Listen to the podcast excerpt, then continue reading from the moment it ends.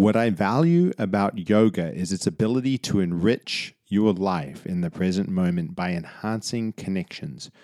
On a physical level, I use yoga to lovingly encourage the circulation of energy and consciousness throughout my body. Simon Borg Olivier. This is a quote from Simon Borg Olivier's website.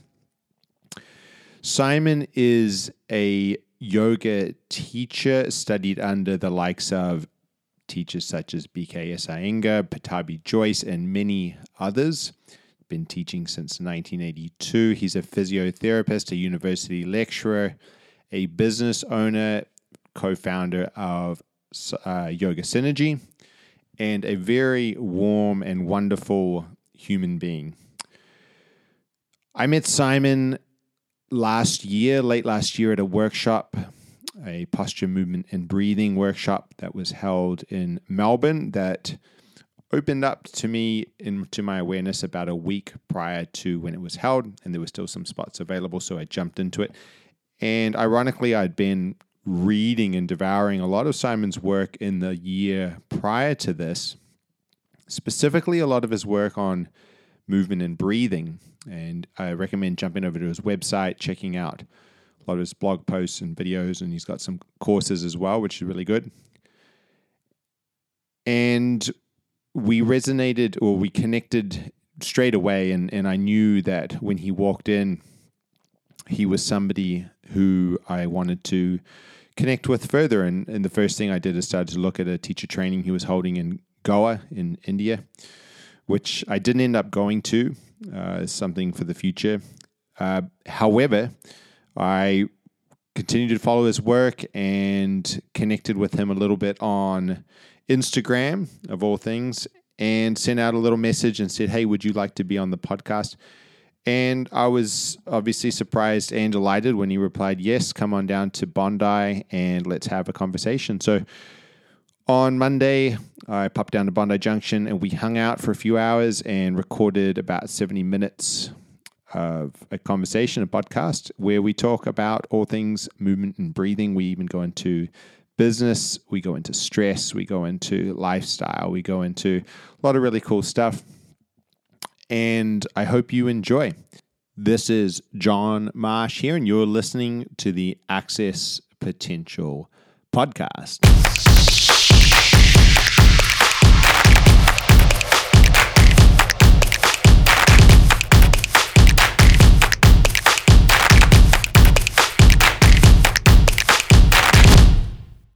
Firstly, uh, really exciting for me to talk to you today.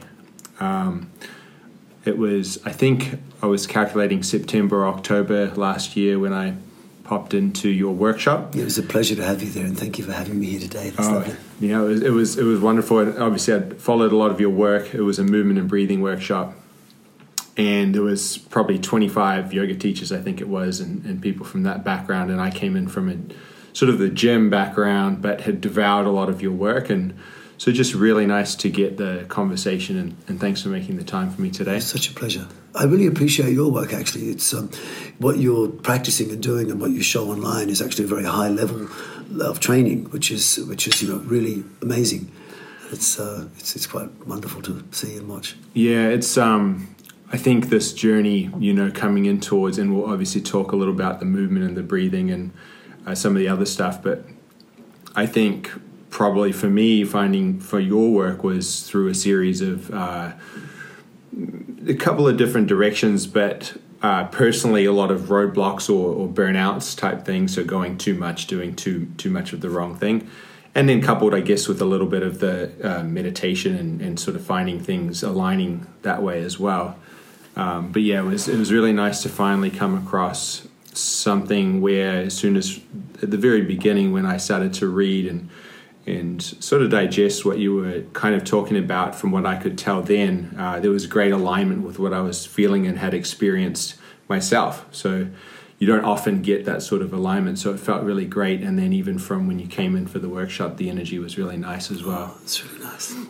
So I thought maybe uh, to begin with, if you could just give, and I know you probably do this quite often.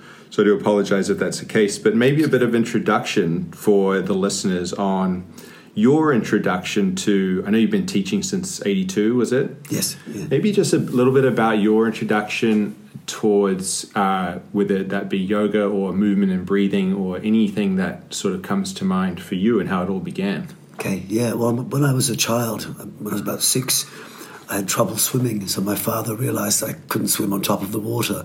So he was a free diver and he taught me how to swim underwater. And with that, I learned how to hold my breath for quite extended periods of time. And uh, not long after that, when I was about eight years old, there was a family friend who was a Rhodesian Olympic uh, athlete.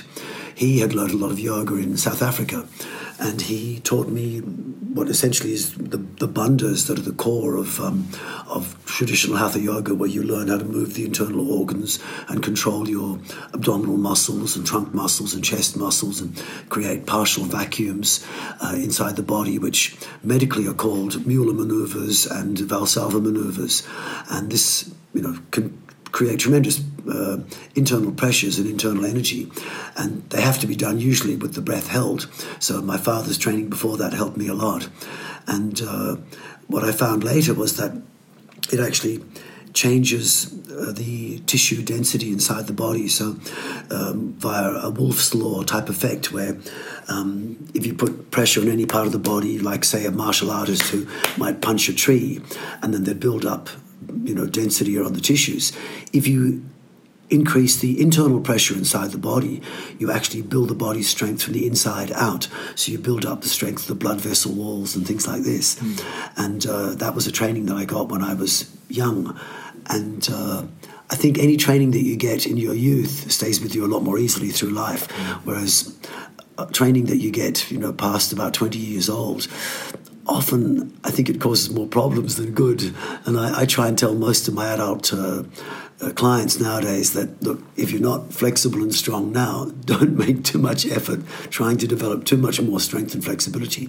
Just be happy with what you've got. Try not to get worse. Mm. To a certain extent, I think that makes more sense. But I was happy for myself that I got the um, the training I did from, my father and, and this uh, Basil Brown chap when I was young, and uh, I sort of enjoyed doing exploration in the forest when I was a, in you know in the, in the, Australian bush, and I used to go climbing and walking, and a lot of it was a playful exploration of. Um, what it would be like to have been an indigenous person. And I used to take off my clothes and walk, you know, pretty much naked through the bush and explore ways of not being cut by the forest, you know, because obviously if you're running through the through the Australian bush and you've got clothes on, you tend to just bush bash and just knock over trees and things. So I thought, what would it be like if I didn't wear clothes and I'd find myself weaving and exploring through the, the trees and not stepping on sharp mm. bits, not hitting myself. And this was a type of flexibility and movement training which, you know, led to all sorts of fun discovery. And I was climbing a lot at that time as well. Then in my late teens, I met a Tibetan Lama who sort of adopted me and uh, looked after me for a couple of years and gave me a lot of philosophy of yoga and a lot of esoteric exercises, which took me about 15 years to process what he was on about. I mean, still I reflect on what he was saying. And then after that, I um, went to university and uh, realized that if I was going to stay at university, I had to do some exercise because I, I felt I was a bit not doing exercise, not conventional exercise. So I started weight training and a little bit of um, circuit training, aerobics and stuff like that. Aerobics got popular in the early 80s. And, um, and that was fun. But after running around the tracks for about you know, a couple of years, I started to get shin splints and knee problems. And at one point, I couldn't run anymore. And the teacher relegated to sticking me in a corner and just saying, You just jog on the spot. And it was really uninteresting. So I said, Do you have anything I can do to, to you know, fix this up? And they said, Try this stretching exercise. And she gave me a stretch, which was an esoteric yoga stretch. And I did it and it fixed my knees. And I said, Do you have more of these stretches? And she said, Come to my stretch class. And so I went along to this stretch class, and it was okay. It was fun, just basic stretching. Then one day, the gym where she worked, the um, the, teacher was absent, and the gym realized they had to get another teacher in. So they rang up the Iyengar Association, Iyengar Yoga Association, and they brought this real yoga teacher, someone who trained very well. And when they came, the stretches they gave were with intelligent information like don't just stretch, actually push your foot this way, press this this way, tighten this muscle, release this muscle. And it made a complete difference. And that set me on a path which eventually led me to India to study with BKS Iyengar Pattabhi Jois. And uh, before I got there, I met some quite remarkable teachers who actually live in Australia. One of him, one of which is uh, Professor Bim Dev, who now lives in Hornsby. And in 1972, he was the All India gold medalist in yoga. Mm. And that type of yoga was not just you know, stretching yoga. He was the sort of person who can, um, you know, put an iron bar onto his throat or a, or a spear on his throat and bend it with the intra-abdominal pressure, putting up to, you know, neck pressure. And he could even, you know, get a, a metal rod, which is maybe two or three meters thick and as thick as your thumb, or actually thicker than my thumb. And you know, I can't bend it over my thigh, but he'd put it on his eyeball, one end on his eyeball, one end on his one end on the wall, and then just push into it and creating an intra-abdominal pressure which comes into intrathoracic pressure, and then intracranial pressure. And with the intracranial pressure coming out of his eye, he can bend the eyeball. And uh, he blew me out. You know, he would lie on bed of nails and we'd put 60 kilo rocks of concrete onto his chest and smash them open with a sledgehammer. You know, you can, um, he would attach chains to his arms and cars would drive in opposite direction. And so he taught me, you know, different types of breath control. And it was after meeting him I went to India. But he really was um, a big influence in me. And uh, after years of teaching, I taught, you know, for about 10 years then and uh, with with the training I'd got from my Japanese teachers, who, you know, I had a Japanese policeman who who taught me some Japanese martial arts along with yoga, and that was my first teacher training course in the early '80s, and uh, and it was up, after that I went to India learned the Iyengar and Ashtanga Vinyasa yoga things. But then after about 10 years of teaching, I realized I didn't really understand. You know, some of the things I was learning and practicing were helping me, but some of the things I had were not being helped. Like around 20 years old, I, I broke my neck in a in an accident. I um, had several car accidents which damaged parts of my spine. I I had ruptured my lungs when I was uh, about 16 years old, and you know, a chemical accident, and I dislocated my knee when I was 25 in a in a dance club one night when someone fell on me, and numerous things like this. And and actually, I, I got stabbed when I was about um, when I was about um, 30 in India, and it caused a lot of internal problems. So, at about 33 years old, after teaching for 10 years or so, I realized that not everything I was doing was working. Helped me a lot, but it wasn't helping me completely. It wasn't helping my students completely. Although I was getting good results, not everyone came back to class. So I thought maybe I'm missing something. So I went back to university and I did my third degree in biology, which was a, um, uh, a physiotherapy degree. So I became a physiotherapist. This was about 25 years ago. And physiotherapy helped me a lot get a bit of better understanding in anatomy and physiology. But it sort of set me off on a funny path. It, it suddenly became yoga, which was very holistic and complete, I went back to a much more reductionist scientific approach to, you know, you work with your knee, you work just with your knee, you know, you work with anatomy, it's just muscles and bones. And uh, this path was okay. But then I realized that still it was missing. And I, um, it took another 10 years then before I started to realize I've got to go back to a holistic path. And I, I, met a couple of Chinese teachers along the way, and they sort of set me straight a little bit more. And I started to realize to go back to working holistically, and I could actually help musculoskeletal problems by working much more with. Um, enhancing blood flow and nerve function. And so nowadays I work much more on a, I think, more holistic anatomical physiological way, where I'm working to try and bring anatomy and physiology together in the body and looking more not for short term gains in uh, strength, flexibility, and fitness, which are useful. But as I got older now, I'm, I'm you know 60 next year, I realised that what I'm more interested in is just living as long as possible and staying as healthy as possible. And I find that although I can take the effort to build up strength and flexibility, I don't expect it to be like it was when I was you know 25, 30. But if I do make a little bit of effort, I feel good and I function. If I make more than a little bit of effort and focus too much on strength or flexibility, then I find the risk of injury is much greater. And injuries don't heal as well as you get older. So I'm settling back to be more intelligent about how I practice and work towards doing practices which give me more energy at the end of the practice rather than less, give me a feeling of more vitality at the end of the practice and more functional abilities without the sense of that post workout strain and exhaustion that sometimes people feel. And I think when you're younger, you can handle that better, you recover a bit quicker, but that's what I'm sort of more doing now, I think.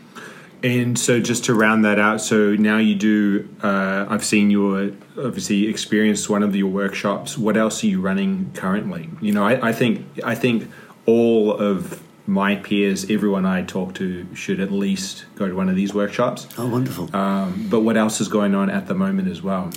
Look, I teach at the university in Melbourne, the RMIT University, and we have two courses that that run various times in different years. One is called Body, Breath, and Movement, which um, I uh, I teach all over the world and depending on who I'm talking to, if it's a bunch of fitness instructors at a fitness convention, I'll call it something like body, breath, and movement.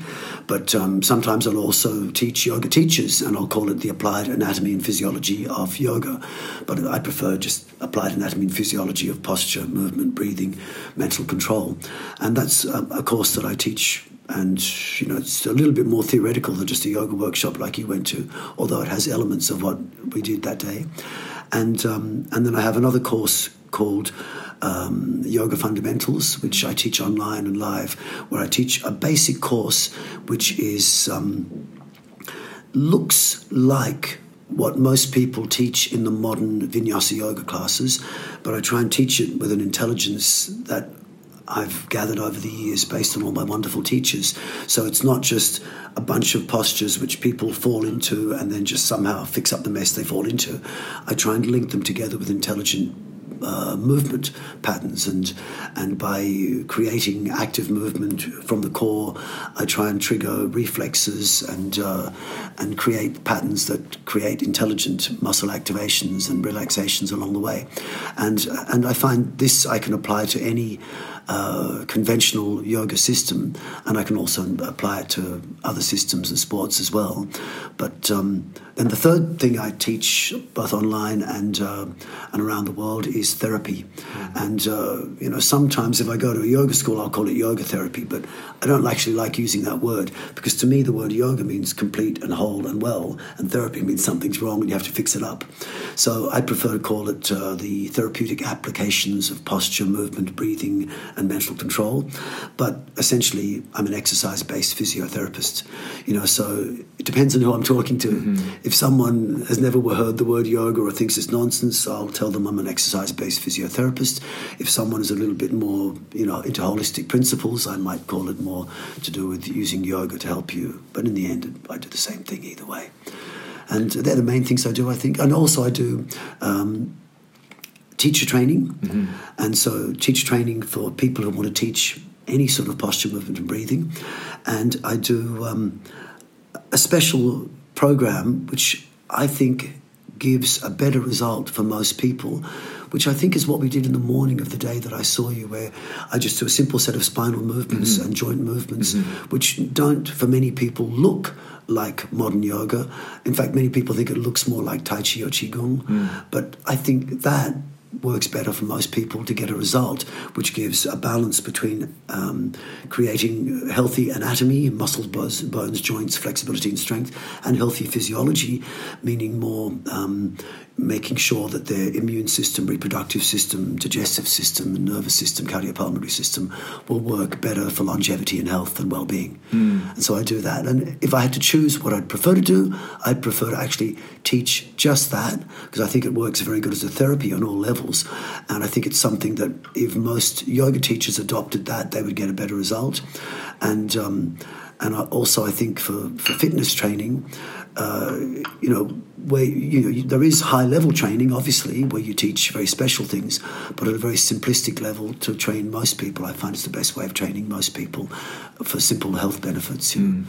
Yeah, a lot of the people, anyone who's been kind of reading my stuff for a while, like I, I'm, I'm kind of calling for this slow overhaul that's still taking. It seems like forever in the fitness industry that we'll be looking back 10, 15 years from now and just kind of wonder what the hell were we doing for that Yes. period. You know, kind of from that late aerobics period through till now, it's still in full flight, but Yeah.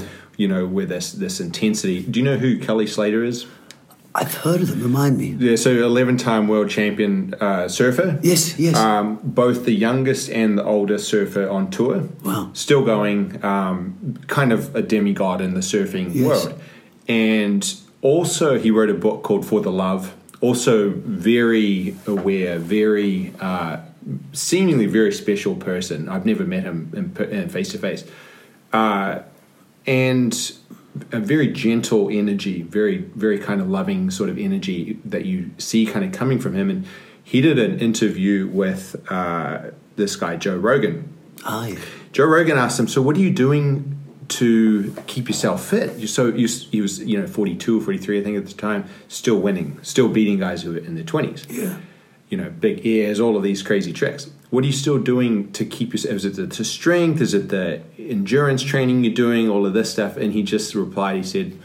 Uh, I don't tend to overexert myself. You know, I let my surfing do my work, and, and he, he generally keeps everything. I don't strain. Yes. You know? Yeah. And I want to kind of open up this conversation because for me, where I'm kind of sitting is this intersection between kind of stress, business, and movement. Yes. And This exercise thing. And it's all coming to a head in one area because as a sole trader or a business owner, Yes. as you know, there's a lot that comes into that. Stress, From- business, yeah. Exactly. So this carrying on kind of from what Kelly Slater said, what happened in the exercise industry or what do you see happening uh, you know because joe rogan replied well i'm currently in this challenge with my friend where i'm burning 5000 calories a day and doing five hours of training. And it, it was remarkable the difference in the energy between the two guys and how well kelly slater is performing. I see a similar energy. When you walked in there's this there's this really nice energy and youthfulness and vitality that is kind of rare with anyone who's involved in I'm going to use the word exercise industry. Yes. Yeah. What's what's happened and uh, maybe just speak a little bit about that what you see going on. I think that many people are working towards a type of exercise which overstimulates the sympathetic nervous system. And I think the way most people and most conventional thought works with exercise is it's doing things to the body uh, with the idea that you're trying to promote rapid gains in either strength, flexibility, or fitness. And so people work themselves, say with weights, for example, they'll lift till failure. And you know, maybe it's a nine repetition maximum where you design it to be the ninth time you pick something up, you can't do any more till maybe after a rest or the next day or whatever. But the message that you send to the body when you do that is you have failed. You are not good enough. And then with that, you trigger a, probably a fight or flight response.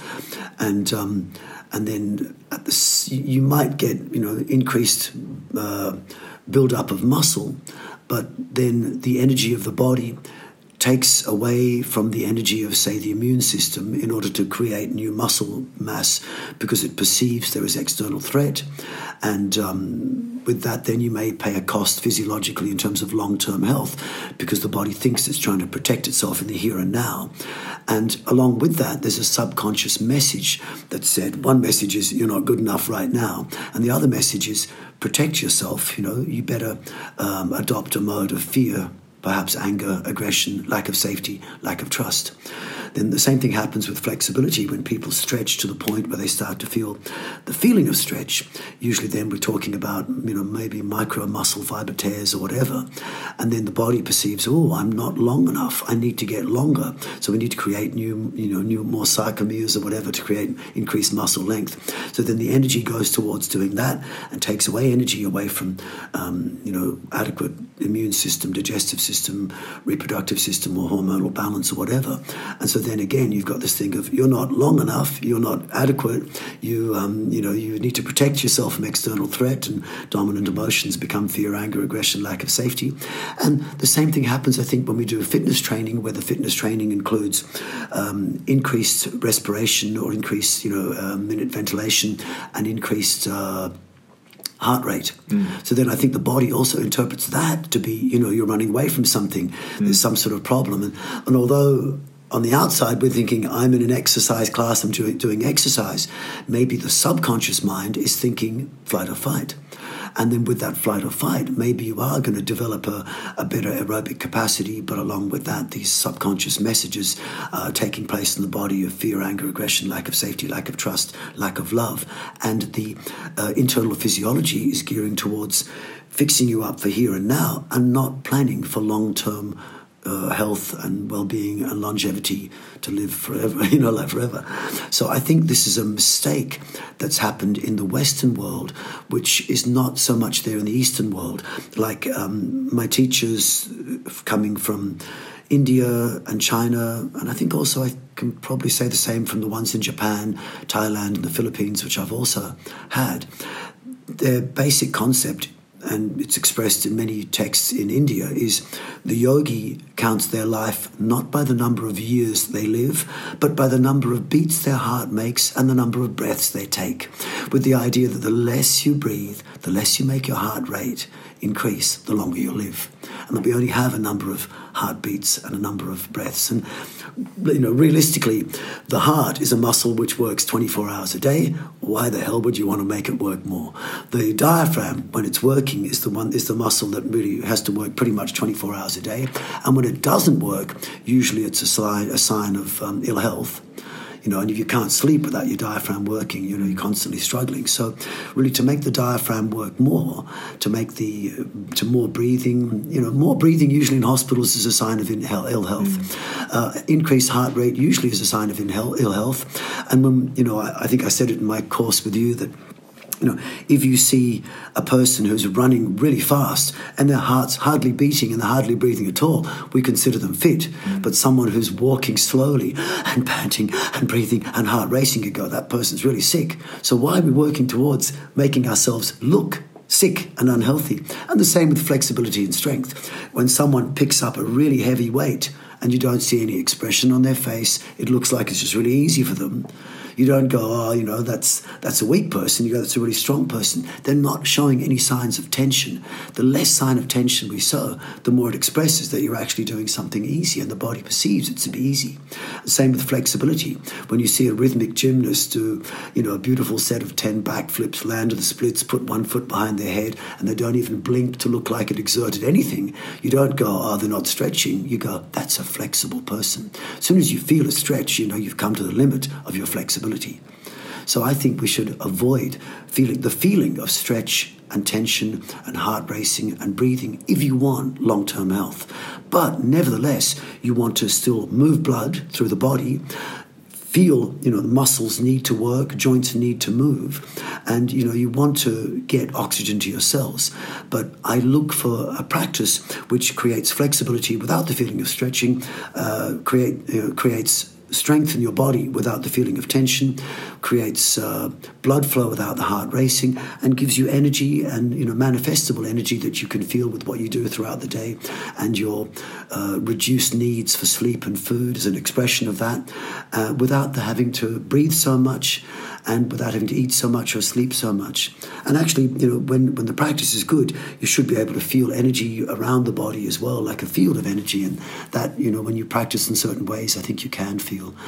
And also, I think what manifests as stress inside the body for many people is when they get complicated exercises where to really make it work you have to really think a lot, then that becomes a stress. And I think the exercises you can do, which are leading to a more in the zone type feeling or a meditative state. I think that's much better for long term health. Now, for, for many people, meditation is just too boring, you know, because if you're just sitting doing nothing, it's boring and the mind drifts off. So I think the real concept of meditation is grossly misunderstood. I think for meditation, it has to be an activity, not necessarily a static activity, but an activity which is sustainable, something you can keep doing for a while, but it's also engaging. You feel engaged, you feel connected in the present moment. And some people can do that sitting still, but most can't. So a moving activity usually works better. And uh, it also has to be um, something which keeps you in a calm place where breath and heart rate remain low. But most importantly, it has to move blood through the body.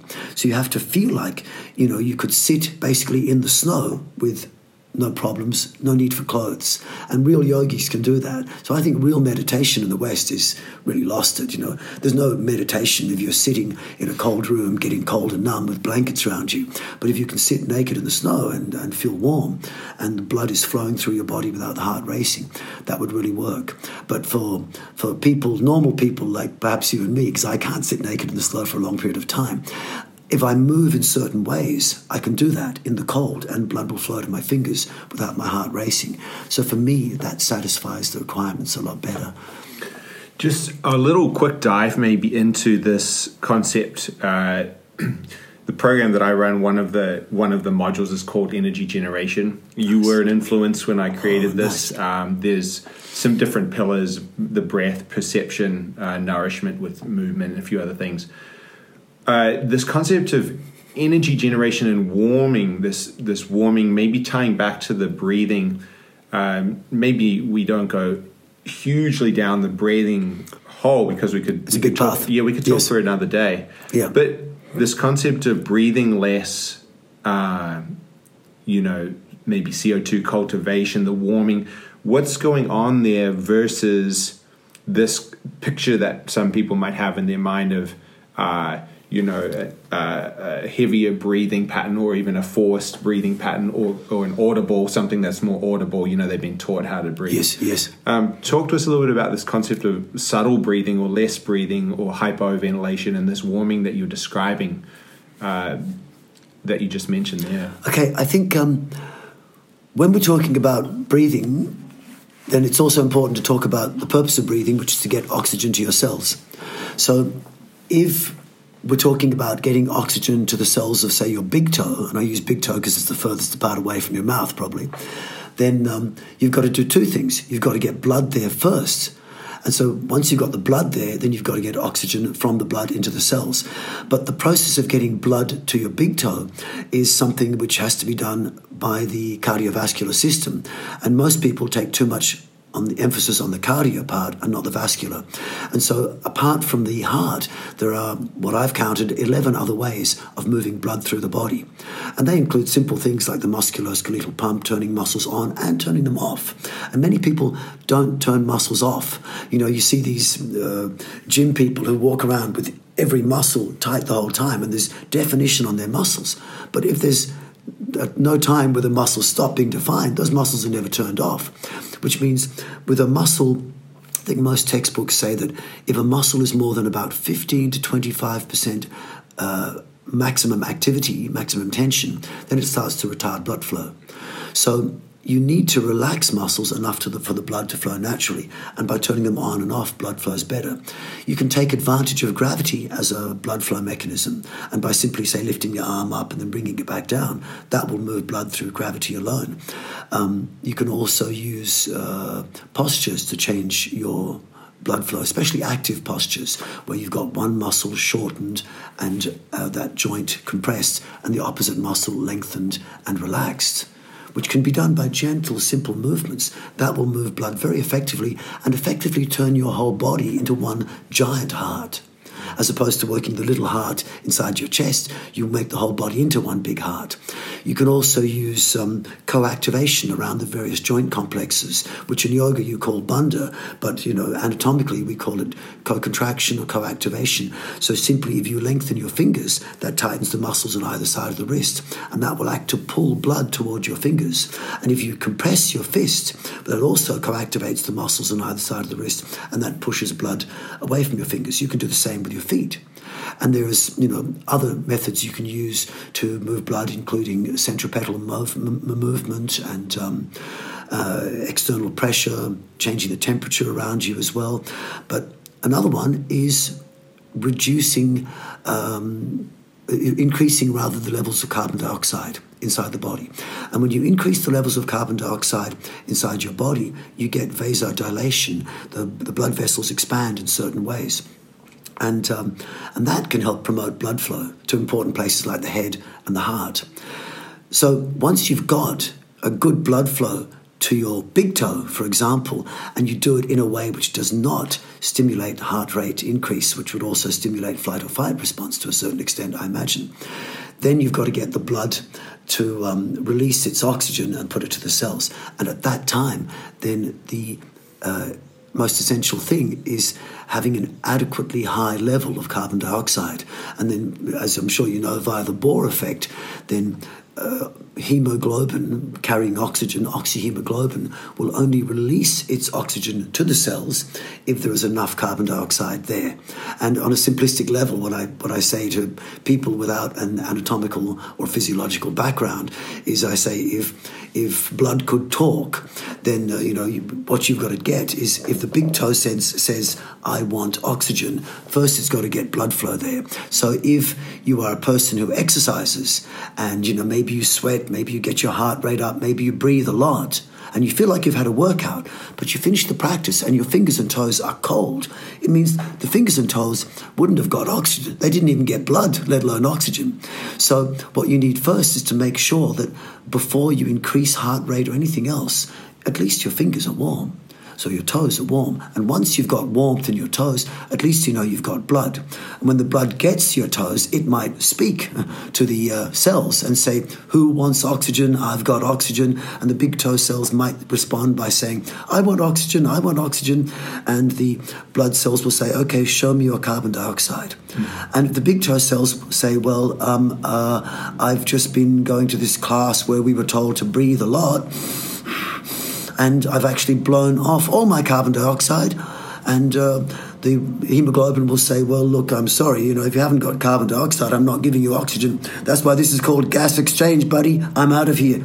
And then you don't release the um, carbon dioxide. You don't release the oxygen. The cells don't get oxygen, and then they have to run anaerobically. And uh, as you know, and, and, you know, for anyone listening, if you metabolize or burn, say, one sugar molecule and use it to create fu- fuel inside a cell, you'll create two energy units, two ATP molecules, which are like energy currency, and um, but if you burn or metabolize uh, a sugar in the presence of oxygen, you get 38 molecules of ATP, basically 19 times much as much energy when you you burn your oxygen, you burn fuel like sugar with oxygen as opposed to without it. And uh, I think this is really important. So, to get oxygen into your cells, essentially, you've got to move blood, if possible, without using the heart too much. And you've got to make sure there are adequate levels of carbon dioxide, which means you can't afford to breathe too much. Mm. And obviously, you have to breathe more if you exercise more, but the less you have to breathe at whatever activity you're doing, the better mm. results you generally get. So maybe the uh, one more bit on this on this kind of exercise prescription. Then, if somebody say sitting in a high stress or just a normal job, you know, mm-hmm. living whatever that might be, a lot of desk time, so a lot of uh, closed front line and not a lot of blood flow throughout the day, maybe not a lot of movement just because of the demands of what they're doing. And maybe there is a little bit of stress, so maybe their breathing's, uh, you know, um, maybe a little bit heightened during the day as well, maybe losing a little bit more CO2 than what might be ideal. And the circulation isn't ideal from that whole kind of mixture of lifestyle, how they're living, how they're breathing.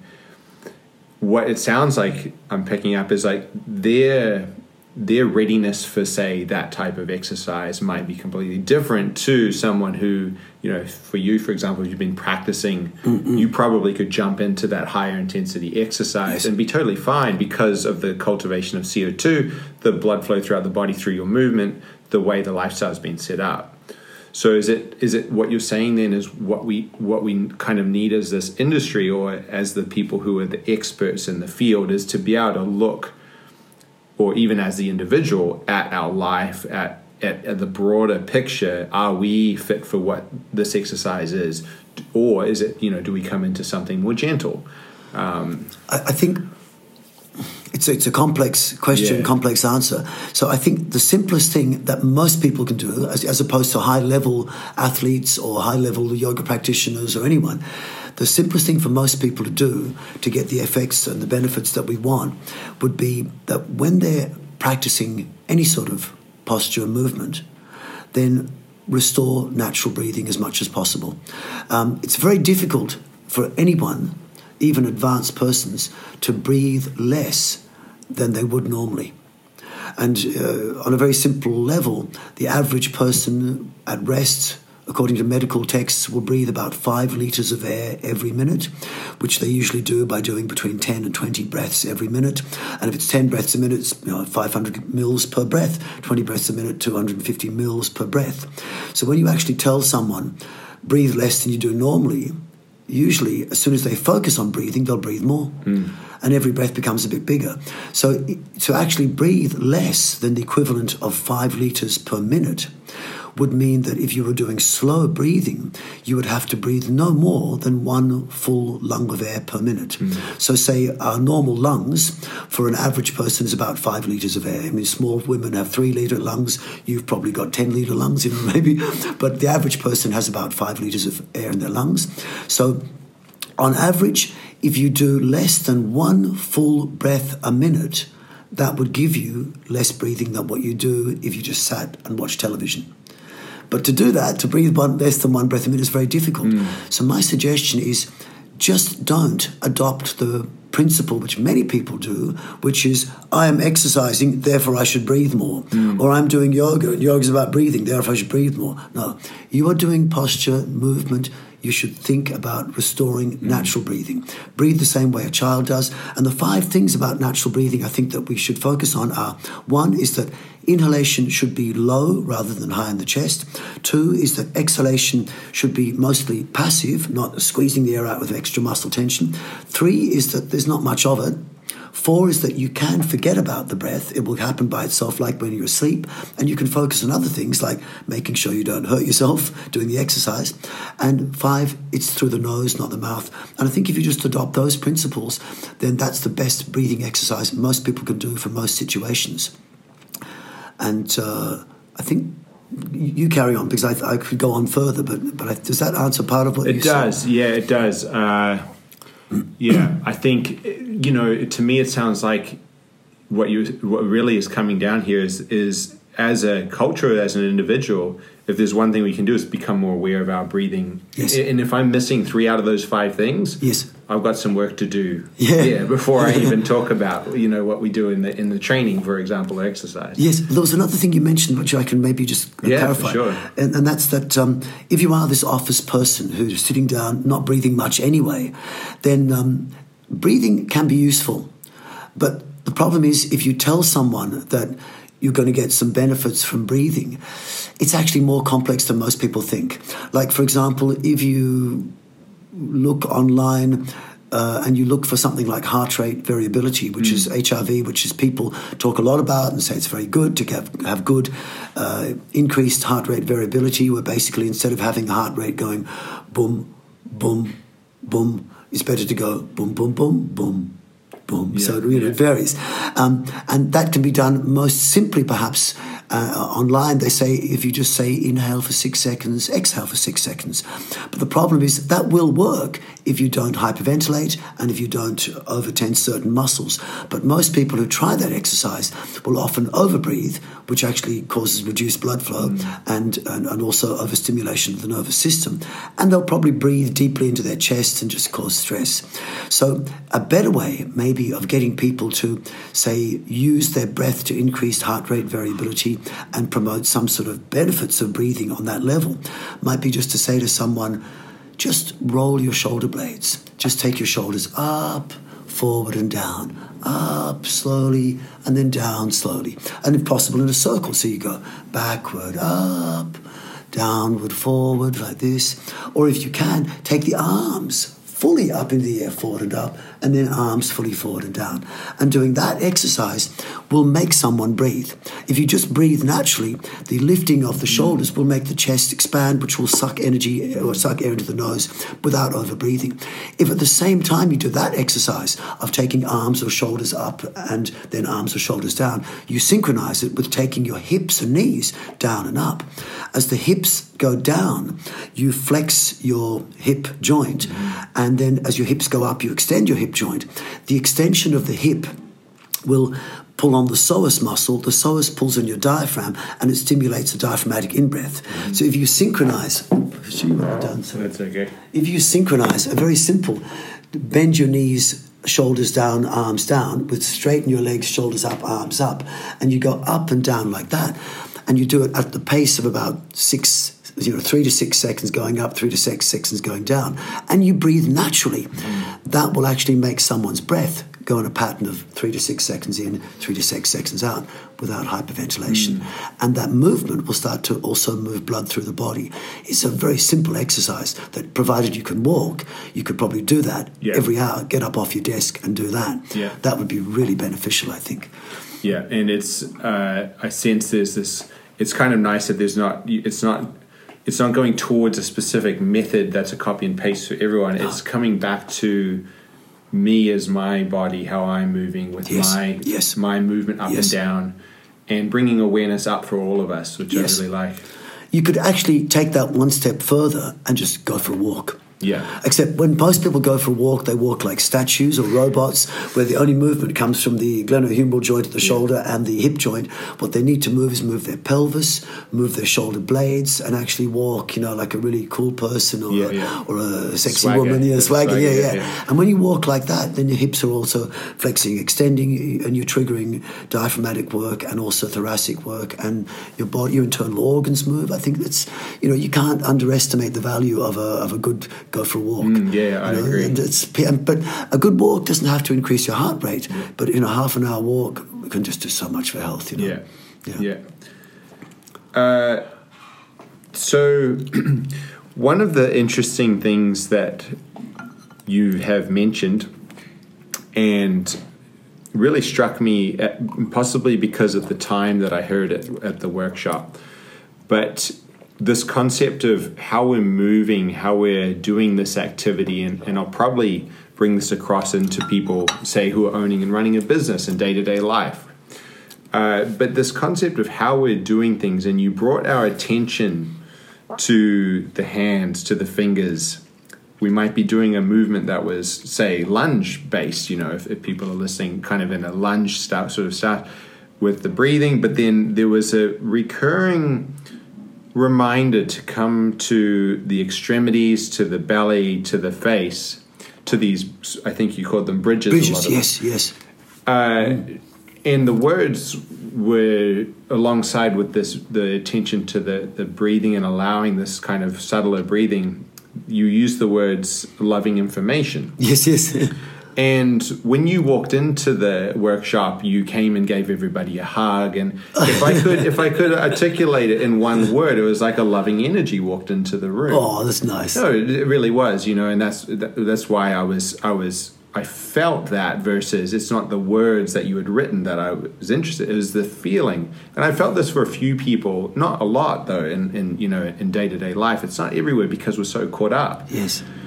Could you expand on you know for me straight away when I went back to the gym, I started to do all of the movements, even the more complex ones with attention to the face and jaw. And I was just amazed what happened. And Yes. it was interesting. Changed the music in the space. Wow. Changed I changed a lot of things consciously.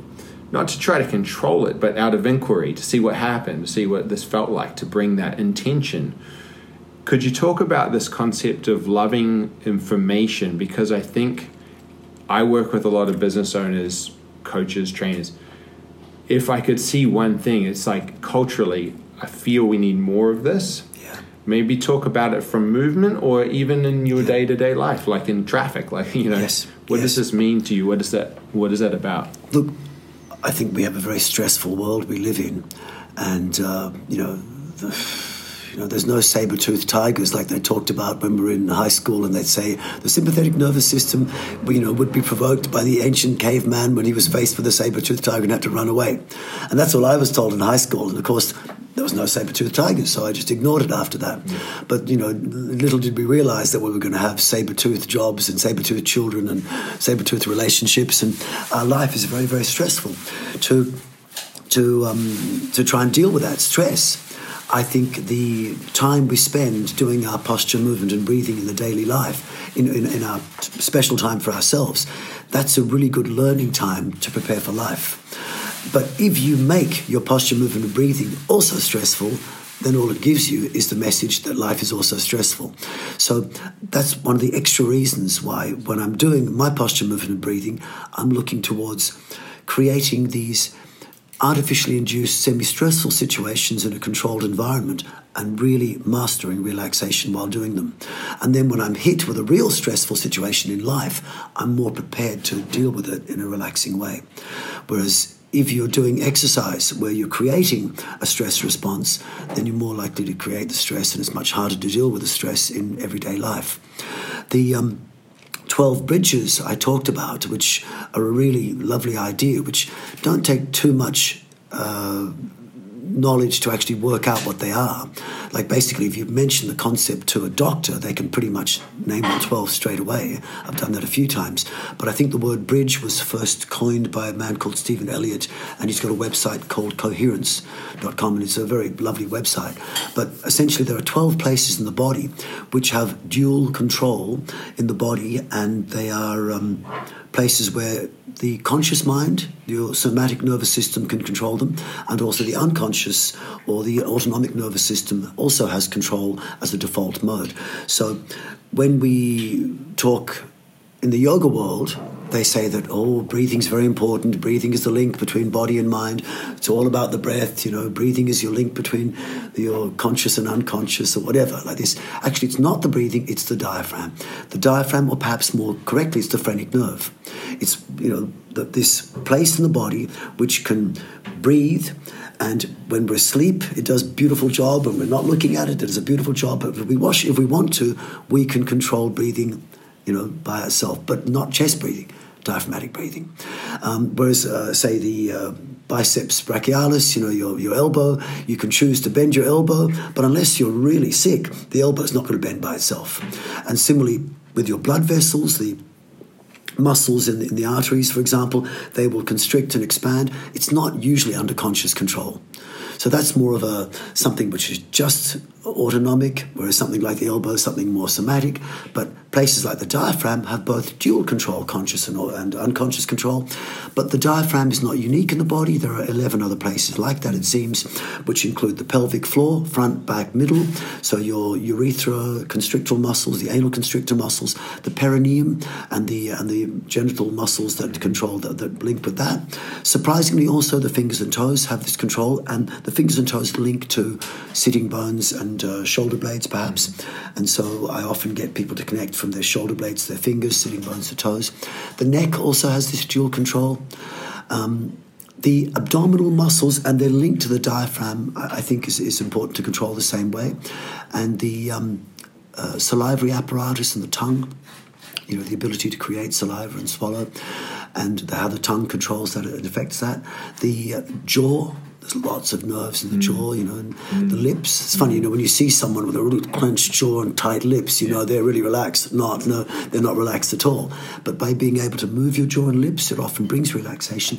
Similarly, the eyes, you know, like someone who's got healthy eyes will blink regularly, but someone who's obviously stressed has their eyes wide open the whole time. So blinking is really important and something which happens naturally, but in a stress state it doesn't. So by making yourself consciously blink a few times, it can help you know, regain health, and also the inner eyes and the eye muscles that control their movement. So, for example, when you're asleep in the deepest, most regenerative state, your eyes roll right back behind the eye, behind mm. the eyelids.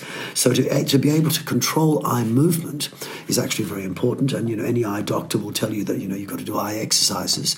But in yoga, we're always taught to look in certain places, and there's this special mudra in yoga, a special eye activity where you do look up to your third eye, and that's exactly what happens when you're asleep. Mm. So, you know, if sleep is our most regenerative mode, then it's good to learn to practice the things you do when you're asleep.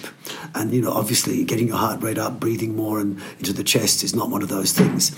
So, the bridges, I think, these 12 bridges, if you are genuinely in a place which is safe, you know, and there is no real threat, the body can usually detect that. Obviously, if you're in a place where there really is a threat, like you're about to be run over, hit, attacked, or whatever, you should definitely adopt a flight or fight mode. Mm.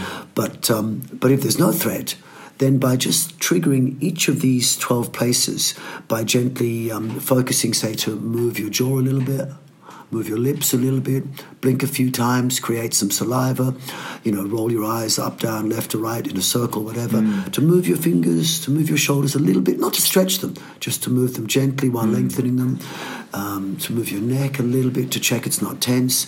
I actually focus on relaxing my pelvic floor, open a little bit. Sometimes I'll tighten the pelvic floor, but for every pelvic floor tightening, I not only relax it, I actually push it out a little mm-hmm. bit. And you know, the perineum is not a muscle which ever relaxes so much. It just has two tonal levels one which is tight contracted and one which is tight expanded. The same way as our knees. If, oh, so what we did it again? Sorry. Hope I've turned that off. If um, if you stand with your knees a little bit bent, you can have the knee, uh, the quadriceps muscle, you know, the knee extensors. They're sort of if you bend the knees more, the quadriceps are lengthened and active. If you bend the knees less, they're lengthened and shortened. So the perineum also is a muscle which can either uh, be active in a shortened state or active in a lengthened state, and rarely is it um, just totally relaxed. Mm. It's always got tone, and that tone is usually affected by the diaphragm. But um, to always have it tense shortened is not a good idea. And that's what many people have. They have the whole pelvic floor just clenched too tight. Mm. And it's a big controversial topic, obviously, because yeah. many people say it's really important to tighten your pelvic floor. Yes but you also have to relax it. Yeah. And many people never relax it.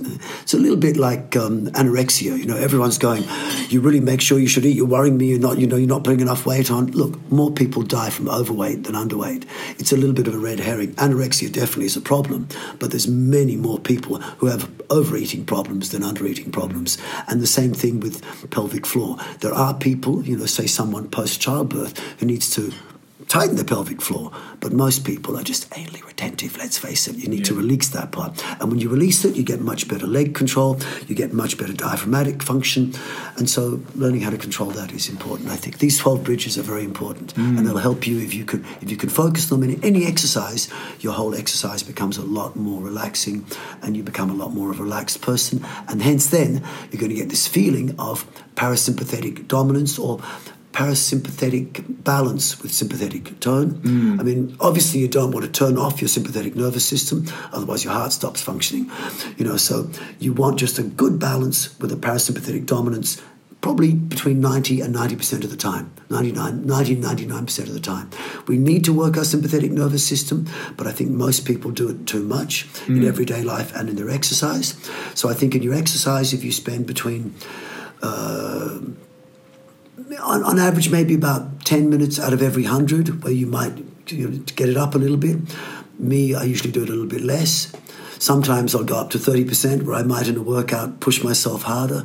But I think even most uh, Olympic trainers will say for an Olympic runner, if they're getting them to run for 100 minutes, 80 minutes, they should talk normally. For 10 minutes, talking's a bit more stressed. Only for 10 minutes out of 100 would they make them actually not be able to talk. Mm. But they're only trying to get that person to the next Olympics. They don't care if they're going to live to 100 or not. Mm. So I think for most of us, if we learn to talk normally during our exercise, we get a better result.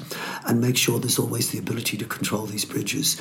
And then you're going to have this parasympathetic dominance which is going to then give you this sense of loving information in your body, mm. the sense that you're in a safe place, that there is uh, trust around you. You can trust the people around you. You can love them. They're mm. not going to hurt you. Mm. And that's what I mean by moving good energy and loving information. Yeah, it's really interesting. And uh, I did a workshop not too long ago, and it was on this idea of change. And it was a, a, a business, a group of about 15 people in a finance department who were going through some change, some structural change in the organization. And I kind of had come through as from coming from the gym and kind of on the health and wellness sort of side of it. And the, I walked into the space and it was really tense because they knew something was going on. And we started uh, just with some standing. We just stood there for about, I think it was about 10 minutes, just closed the eyes, but then brought attention to, I brought up about six, I think. Really just went through the fingertips and just brought attention to lengthening, relaxing. Uh, with the eyes as well, relaxing the eyelids and rolling the eyes around. And in a short space, and, and I, I would have butchered the bridges. I would have not done all of the right bridges. That's okay. But I was just, I could see there was tension across every bridge right Yes, when yeah. we walked in. So I Yeah. thought, okay, well, let's try something here. Yes. And we opened the eyes, and they'd had, had no exposure to this kind of thing before. And I just asked how everyone, what people noticed. And it just softened the space completely. Amazing, It was yeah. It wasn't an exercise, or it was no. It, it was really just a, a conversation we were having on the day for an hour. And Mm. straight away there was uh, a little more communion between all of us, and we could then speak. People would share. People would talk about what was going on. Mm. So I think that this kind of the the straw that I'm kind of pulling at here is like I think the work that you are doing the what I learned from you definitely but what I see culturally the work that you are doing is far beyond the movement as well. People get into the thing because I, I might want to lose some weight, I want to get some stronger. Mm. Mm. For me, that awareness around the bridges, remembering to check in, say I'm working to stand up, to change the focal point instead of being at a screen 30 centimeters away, to take the eyes to the horizon, roll them around, yes, yes. lengthen the fingers. Yeah. It works. It does, I haven't had tension in the body for years. Amazing. And I used to be in the physio all the time. Yeah. So, you know, if you if you firstly, I think everyone should go to check out your work to to figure that out for themselves to go through it, right? Because you need to to experience that. But if somebody's listening and and maybe let's flip to like because you run a business as well, and so do I. I've run this is my third small business. There's a lot of stress, Yes. and we're trying to also, especially for me, right, coming from the exercise, triathlons, and then strength. So you try to keep going, you try to maintain this thing because we're taught it's Yeah. Healthy, right? Yes, yeah. Which now knows that there's a question mark on what what's going on there in terms of how much and for the right reasons. If somebody's running the business or somebody's doing this thing, you know, not to give a takeaway or a method, where would they start? What do you? I mean, what what would you say to people? Um, to just start off with some movement and, and, and kind of look into the stuff that you're talking about? Yeah. I mean, very simple movements where you're not feeling stretch or tension, but you're moving your whole body. I mean, Yeah. the body's got seven main joint complexes our ankles, knees, hips, waist, chest, neck, shoulders, elbows, wrists. And if they can just take each of those nine places and just move them a little bit, Yeah. move them in little circles. Circles work well, but not circles where you stretch. And, uh, and then uh, in you know, you said you butchered the 12 bridges, but I mean, really, to give all 12 is too much. So to do what you did was much better, actually. So if I'm meeting students for the first time, people in my classes, I'll just put them in a simple position, like you did, stand with the knees a little bit bent, perhaps, the arms a little bit open, and I'll say, now, lengthen and relax and check. While your fingers are lengthened, can they move a little bit? While your shoulders are barred, can the shoulders roll a little bit? While your neck is lengthened, can your neck move a little bit while keeping your face relaxed? Can your hips move a little bit while relaxing your pelvic floor? Can you make a gentle in breath to your lower abdomen and make a passive breath out? And just that statement, and I do it in a few different simple positions. And the positions I usually start my students with, as you may recall, is um, I give them eight basic spinal postures, where that one we just described is a short spine. Then I'll do a second one where I do the same thing with either the shoulders or shoulders and arms lifted high, the hips a bit lower, so your trunk is lengthened. And I'll do mm-hmm. the same, you know, relax, check. Fingers can move, neck can move, shoulders can move, you know, hips can move, tummy can breathe, and you're calm. Hmm. Then I'll do the same thing with the body's bent slightly forward, the body Would bent you like a slightly couple of biscuits, darling? No, thank you. Chocolate biscuits or something? Recording. it's okay. I'm so thank you. It's okay. I, I'm okay for now. That's, that's fine. Thank you very much. So I came on that. That's, that's good. Okay, so so basically, I teach people um, eight basic spinal movements. Yeah. And I figure that, you know, the trunk is most important in Mm-hmm. the body. You know, you can chop off arms and legs. People still live, chop off a trunk, they don't live that long. So give eight, spa- eight basic spinal movements. So, like you did with them standing as they did, that's just basically what I'll call a short spine. Mm-hmm. Then do the same thing with the arms up and the hips down so their spine lengthens a little bit Mm-hmm. and get them to relax these basic bridges. Check the fingers can move, check the shoulders can move, check the neck can move, check your hips can move, check your tummy can breathe and you're calm. Then to do the same thing with the body bent slightly forward, not at the hips but more at the trunk. Then the slightly bent backwards, not at the hips but rather at the um, at the trunk without squashing their back. And then lengthening one side, lengthening the other side, and then gentle twist to one side, gentle twist to the other side, just mainly with the trunk and checking those basic bridges. And if I do that, the pro, and then usually I finish with going lengthening and shortening. So it's basically 10 movements. And those 10, which can take, if you do it slowly, it can take two or three minutes. Do it quickly, it can take one minute or less. And I think if, if I can show people that and say, every hour, get up off your desk, do that, that'd be really helpful. Yeah, and you get that nice sort of fascial movement. Yes, Everything just yes. lubricates. Yes, yeah. you know. Uh, so just to round that out, to not not to oversimplify. Uh, so what I'm hearing is basically if we're living if we're living in today's if we're living you know and i love technology and my work and all of these things Yes. Yeah. right like i know i'm right in it i spend some time my parents live on a remote island in new zealand Mm. i come back here i love both right i love you know i love the the what we the tools the technology the work we can do what we're talking about here is the way that we engage in movement or exercise whatever you want to call it the intent that we bring, the way we breathe, the way we move, uh, can have, and you mentioned in the workshop, physical, physiological, psychological impact. Yes, we yes. can be sending messages to the physiology which can help us in terms of how we feel, even if that's in our work or relationships, Mm. based on the, the level of the, based on what we're doing based on so it's not it's not separate no more we, it's not separate Yes. we don't go to a fitness class in the morning and then go to a, a Yeah. something else to try to feel good mentally later it's all the yes. same thing Yeah, yeah, yeah. uh, it's amazing huh I mean, it's not. It makes total sense, but it's amazing how split that is from how a lot of us are living. Yes, yeah. I mean, because most people will do, you know, they'll usually choose because there's not enough time. They'll go, I am stressed.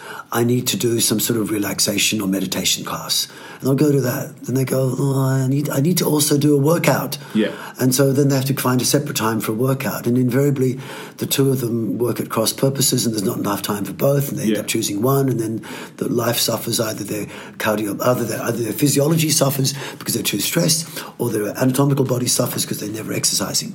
Yeah. So it'd be really good if people could try and develop a regime which can be incorporated pretty much into any exercise form, perhaps except for competitive sports to a certain extent, where you could try and be doing something good for your anatomy while keeping your physiology healthy at the same time. I mean, I've just spent um, a couple of weeks with one of my teachers who, you know, is very good at teaching me posture, movement, and breathing, but he's also a phenomenal martial artist. And so the course I went to was self defense for women. And it was an incredible course, and I was one of the only men in the, in the course. The rest, I, I took my daughter. But the sort of things they were doing were like, you know, I mean, why would you do that to someone? That would kill someone. That would break their joint. That would, but of course, it's a self defense course where you just use it as a last resort. But when he does it, you can see he's totally relaxed. Hmm. You know, as most uh, martial arts is very, very aggressive, his movement is very, very soft, hmm. but it can lethally kill. So even high intensity exercise, because he also teaches sports people and people like you know who are doing high intensity stuff, and he can move lightning speeds. Hmm. You know, like punch twelve times in a second, and yet he can do it in a really relaxed way.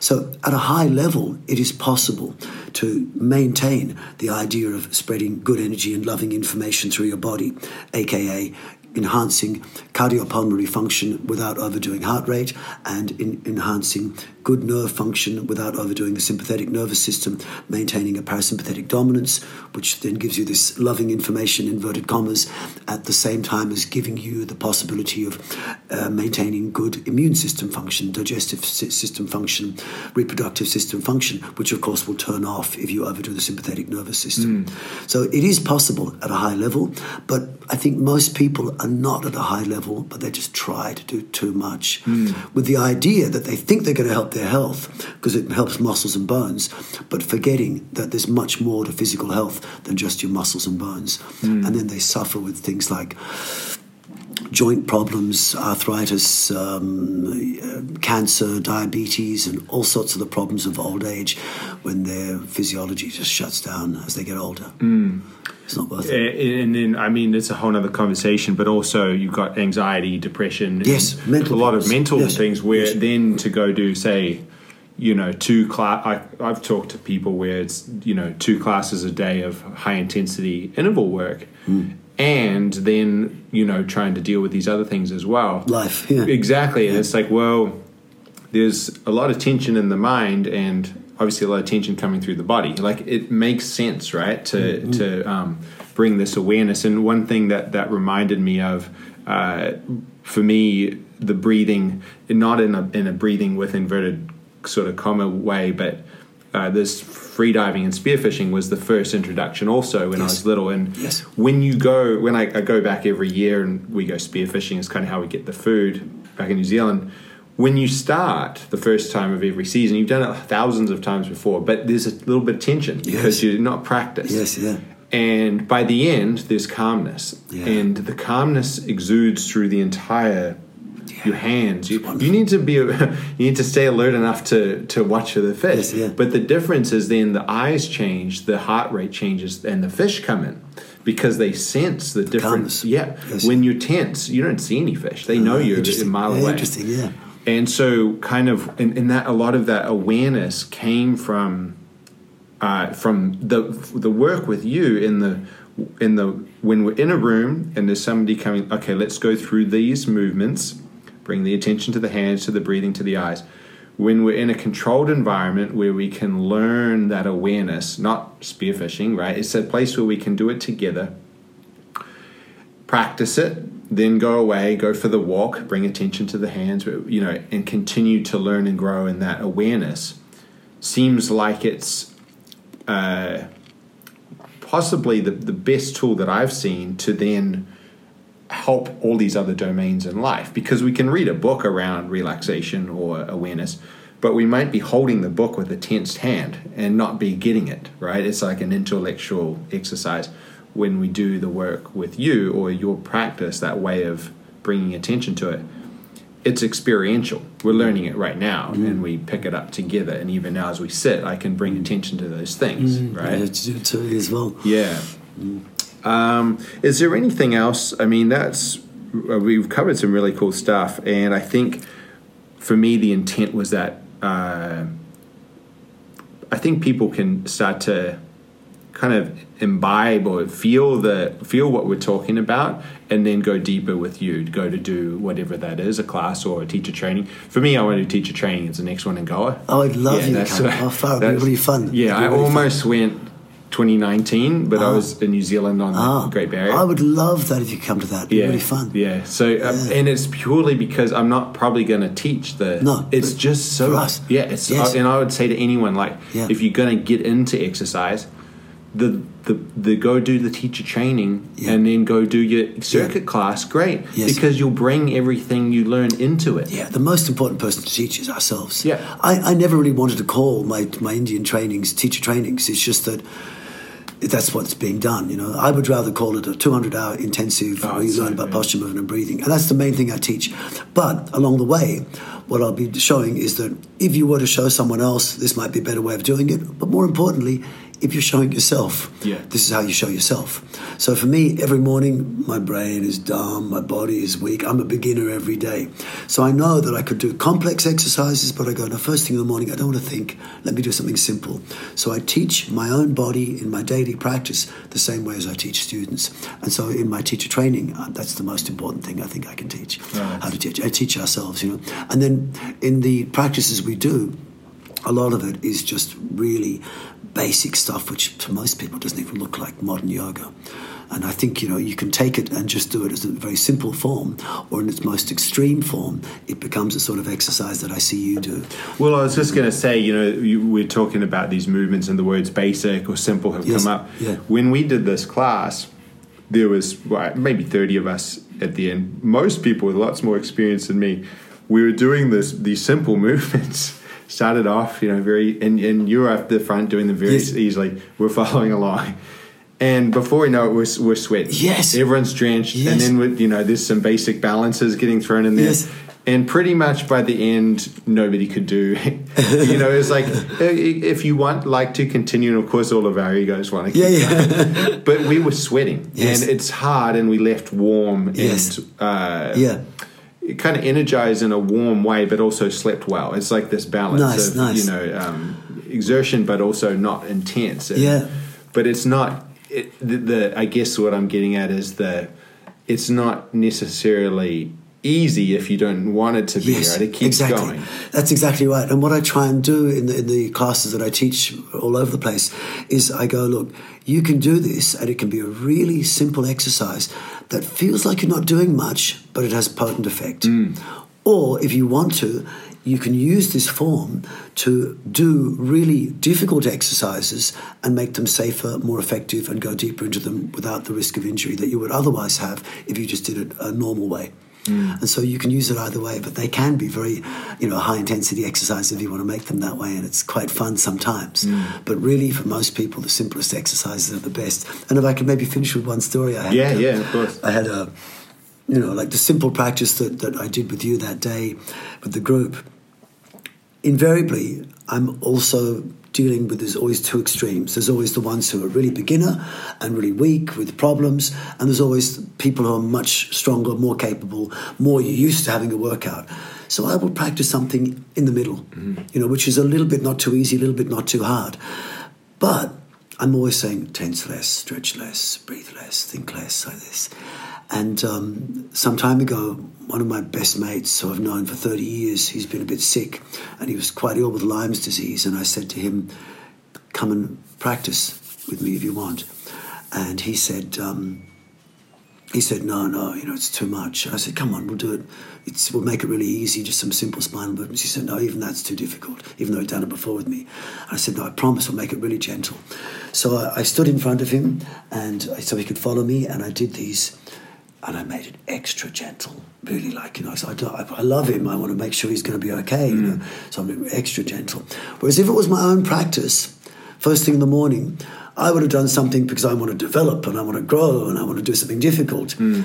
But invariably, I always do too much as well, still Yeah, at the, yeah, the level yeah. I am. But because he was there and I was caring about him, I made it really gentle, really gentle. We did about 20 minutes. And I turned and looked at him. He says, Oh, Simon, I feel amazing. I feel so much better. And I went, Wow. But that wasn't the surprise. The surprise was, I feel so much better. Yeah. I go, my God, I didn't realize that by backing off that much and by really focusing on the things that I'm teaching, which is just to really move very gently but actively from the core with really natural breathing in a fluid way, no jarring, nothing. It actually helped me so much. Yeah. And it was a big surprise. Sometimes you have to help others to help yourself, you know, like this. It was really magical. Yeah, oh, it's a lesson. I, same for me. Continually learning it. Mm. I feel tension, even uh, you know, might be in the mind or the mood a little bit off. And I think back to what I did physically, and I'll pick up a session, and I would have gone too much. Like it's Mm. it's amazing the carry over.